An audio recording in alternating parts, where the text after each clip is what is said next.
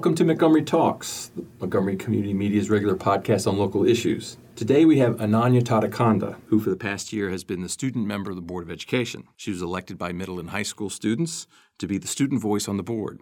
Ms. Tadikonda is a senior at Richard Montgomery High School. She's held positions in student government. She was part of the Minority Scholars Task Force, among other accomplishments.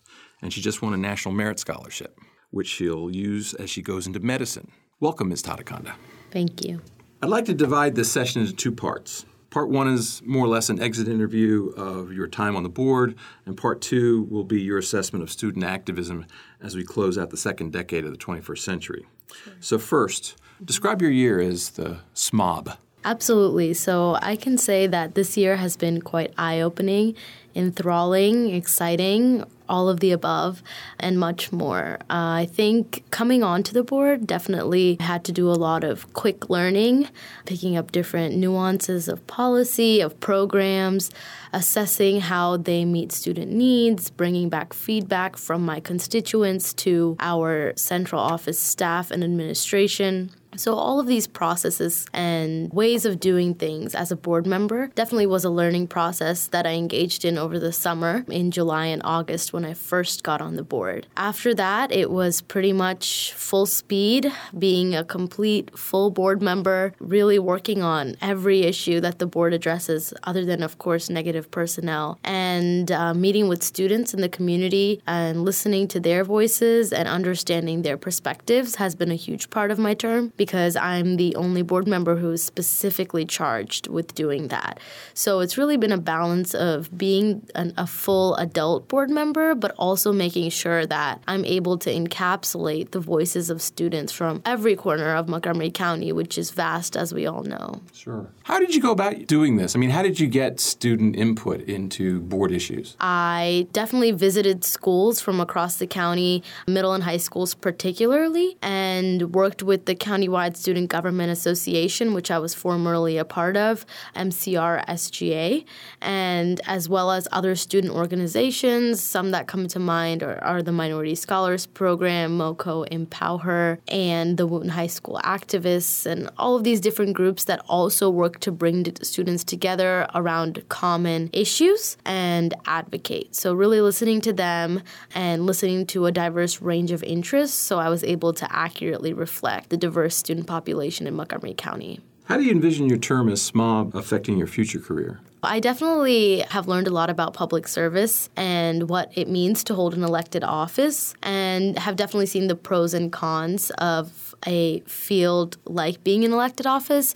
I definitely do want to continue uh, being in public service in the realm of public health, public policy, and medicine, as well as social justice.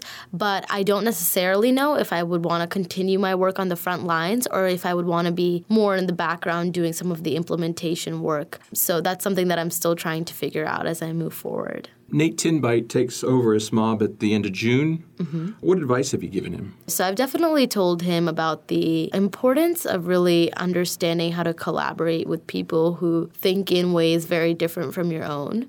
And that can be positive or negative, but it's very important to make sure that you take into consideration the perspective of the people you work with and understand why they have the perspective that they do, just like you have the perspective that you do. And being sure that when when you want to push an issue forward and you want to advocate for something specific that you are willing to kind of work with the other seven board members to come to a consensus on an initiative or resolution that encompasses the needs of every community that's represented in Montgomery County. So I think that that's definitely something that I've told him about. Also, definitely balancing being on the board and then being a student and having your own personal life. It's definitely a lot, can become a lot to juggle, but I've um, reminded him of the importance of recognizing that you can only do the best for the people you serve if you take care of yourself and um, make sure that your frame of mind is in the correct place first. Okay. So, what's your biggest takeaway from the school board, how it functions? I definitely have learned so many different things. I don't know if there's a singular biggest takeaway, but I think for my personal growth and development, I think I've definitely learned about how to work with people, how to work with people who are different from you, what it means to be a policymaker, how the policymaking process works but also the importance of really encompassing all voices in advocacy and in policymaking. I think that that's what I've really seen. I've seen how hard it is to really get all voices represented and at the table when decisions are being made. And I've seen the importance of having all voices represented at the table when decisions are made because the people who are at the table so profoundly impact how policy and programs are constructed. And if certain groups aren't represented, then those policies or programs are not going to serve them best. So I definitely have learned a lot about community engagement and advocacy, and that's kind of what's propelled me to want to continue in the realm of public service because I really want to push for all voices to be represented and all people to get the best services that they deserve. What disappointed you the most about seeing the school about the school board, especially since you're so close to it? Sure. So I wouldn't say that it would be a disappointment more than a learning about how processes work, but definitely coming in from the outside, I thought that getting things done and pushing on initiatives would be a lot faster. Um, but in a system so vast and so broad like MCPS, every initiative and every aspect that you want to address takes several steps and processes for that aspect to get addressed. So I think that though it wasn't necessarily a disappointment, it kind of showed me how complex some of these systems can be and how complex the process is to delivering an outcome for 165,000 students from across this county can be. So it was a bit of a disappointment at first, but then I learned more about how it was something that was inherently tied to the size and dynamic of our system. Are there issues that you're leaving to Nate that you wish you had solved during your time? I guess there would be because I haven't gotten to everything that I wanted to. But I also think that there are issues that I have started the groundwork on that Nate will be having to continue carrying the torch, and that would be things like the boundary analysis, and then as well as the um, mental health initiatives and work that we've been doing on the board. These two major things are definitely going to transcend his term and the terms of many future SMOBs. So that's definitely something that I'm leaving behind in MCPS as I move forward. So let's talk about the boundaries study. It seemed like it started as merely an idea of shifting uh, students around maybe shifting a few hundred students out of a crowded school into a less crowded school that just happened to be next door. But it's brought up issues of what it means to be a neighborhood school and are there implicit discussions of racism behind that? Or is it just people wanting to have their kids go to school with the neighbor kid? What's your take on the whole discussion? Sure. So, the boundary analysis is really intense to look at how our use of facilities impedes upon or facilitates our movement towards equity as a school system. So, that comes with two primary pieces, and that's the use of facilities and the student body demographics. The resolution for the boundary analysis really talks about looking at adjacent clusters and how they can be looked at comprehensively as a whole whole county to see how we can do better to create diversity in all of our schools, as well as to ensure that all of our facilities are being used effectively in terms of space, because that's our fiscal responsibility as a school system. So there have been a lot of narratives that have come out of commissioning this analysis, and I think one of them that really deeply disappoints me about the Montgomery County community is this narrative that certain groups of kids don't deserve to go to school with certain other groups of kids because because that's a narrative that should have been eradicated back in the 50s. But what's sad is that commissioning this analysis has caused some of that narrative to rise back to the surface.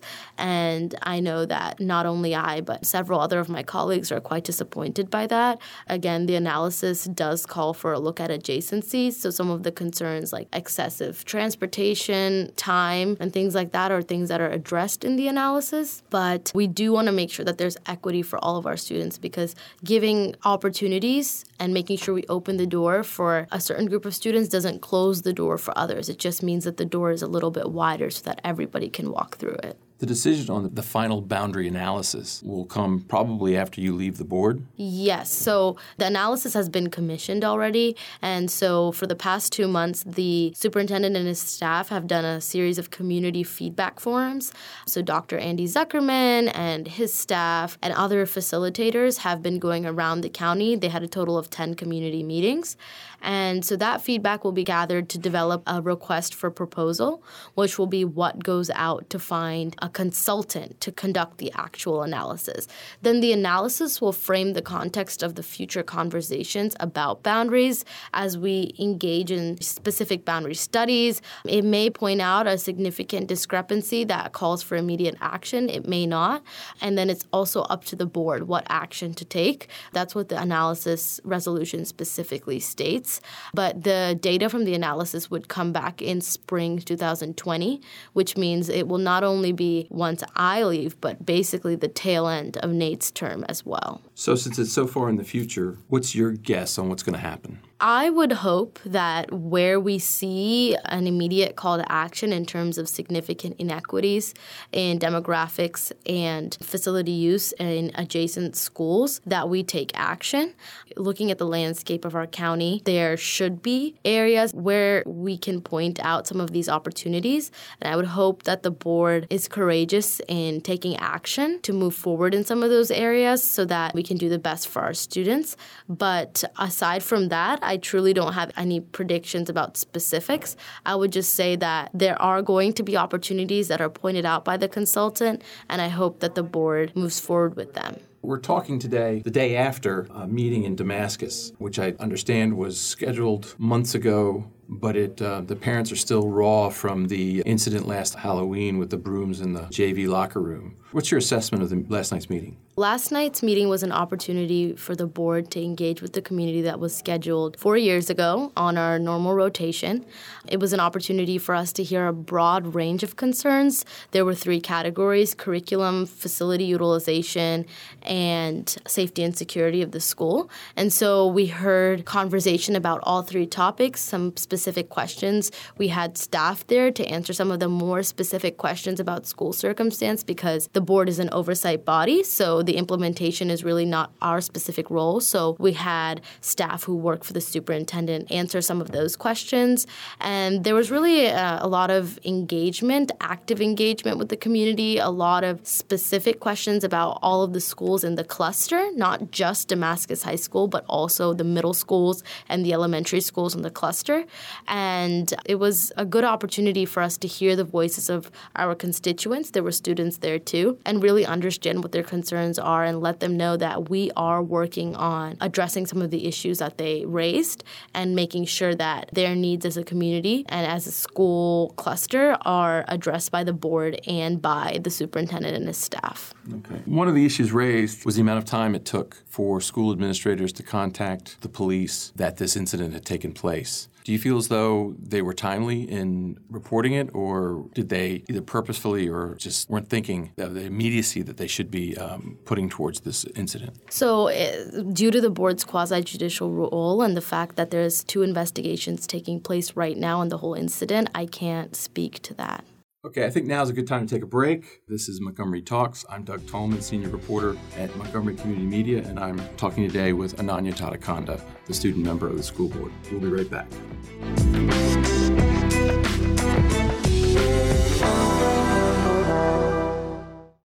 MCM, your community media center, is making Montgomery County a great place to live through programs like 21 This Week. Montgomery County's hardest hitting political talk show keeps you up to date with the local political scene. Montgomery Community Media. Our middle name is Community.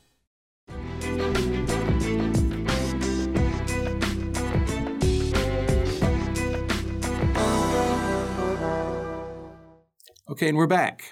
It seems to be high school students are having a moment right now, or at least for the last maybe year or so. Student activism, at least locally, seems to be at an all time high, at least um, from my point of view. There was nothing to protest when I was in high school. There was nothing to protest when I was in college, or if there was, it just didn't seem like we weren't looking at body bags every night on the evening news like the, like my predecessors were with the Vietnam War. And yet, your generation, specifically the class of 2019, 2018, 2020 have taken it upon themselves to do something about gun control. And interestingly, you walk out, you march on Washington, and presidential aspirants are talking to you. What's your assessment of all that? I think it's quite amazing. And I think that youth today, we've come to the conclusion that if we don't do something about the issues that we see in our country right now, then things are just going to keep moving in the same direction that they have been.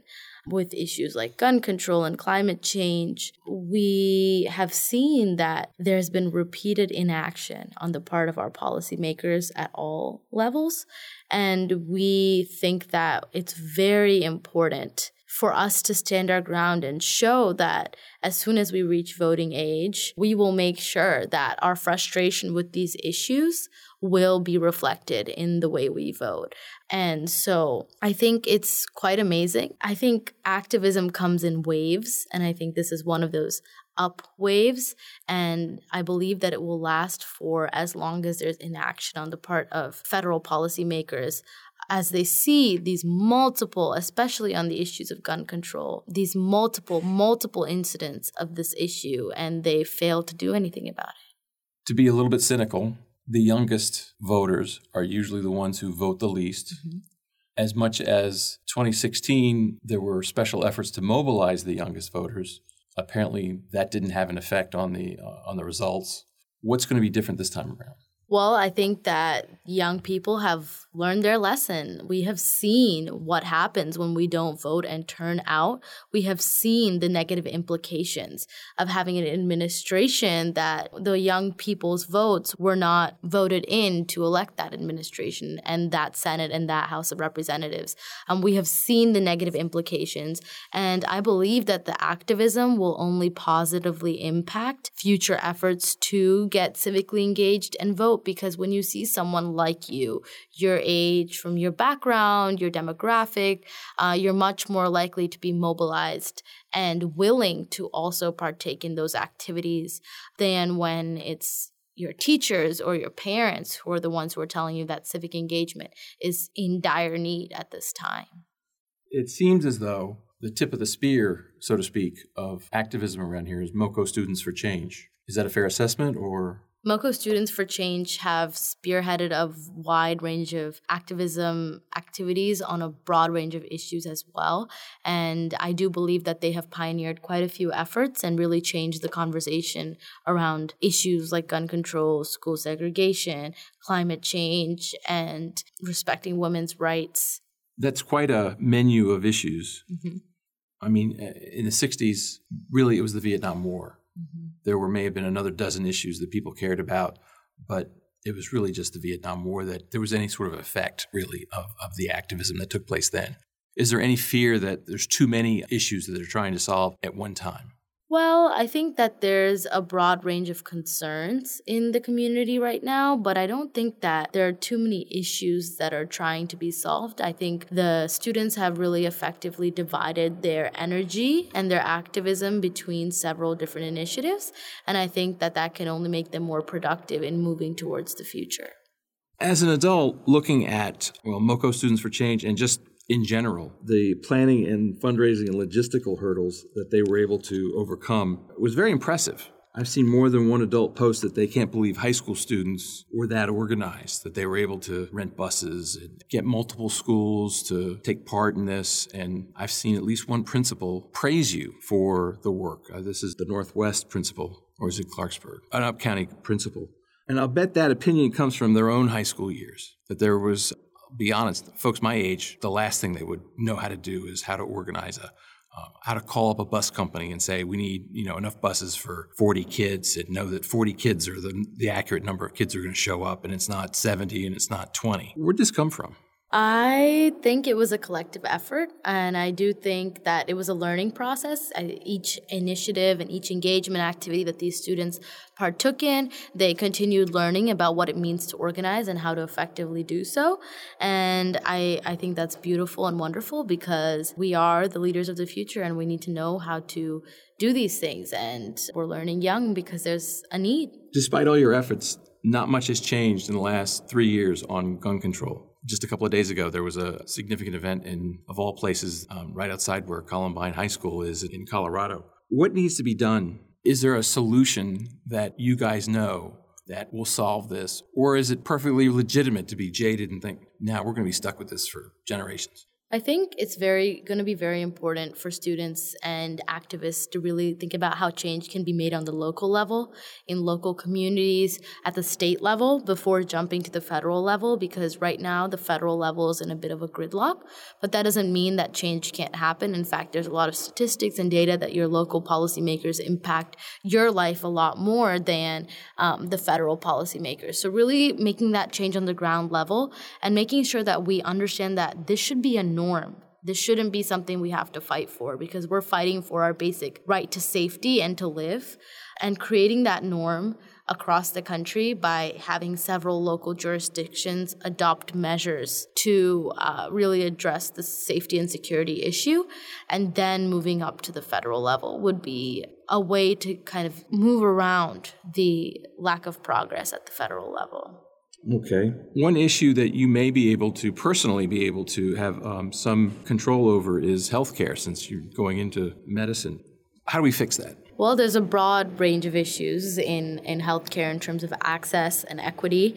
I think that there needs to be a, a lot of groundwork done to eliminate implicit bias that exists in our healthcare system, inherent disparities that come with being of disadvantaged socioeconomic background or of certain racial backgrounds being from a minority population, and making sure that we address barriers like language as well when we talk about our healthcare workforce. Healthcare is a fundamental human right, and we need to make sure that we don't create more barriers for people to access healthcare of all forms.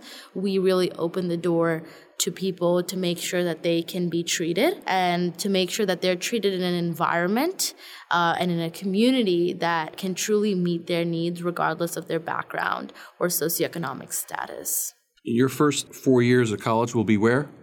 At the University of North Carolina at Chapel Hill. Okay. I think I've said once or twice before, I'm a huge Maryland basketball fan, so come Labor Day, you'll be dead to me. Um, but uh, best of luck to you. Did you choose the Tar Heels because of their basketball program or? Um...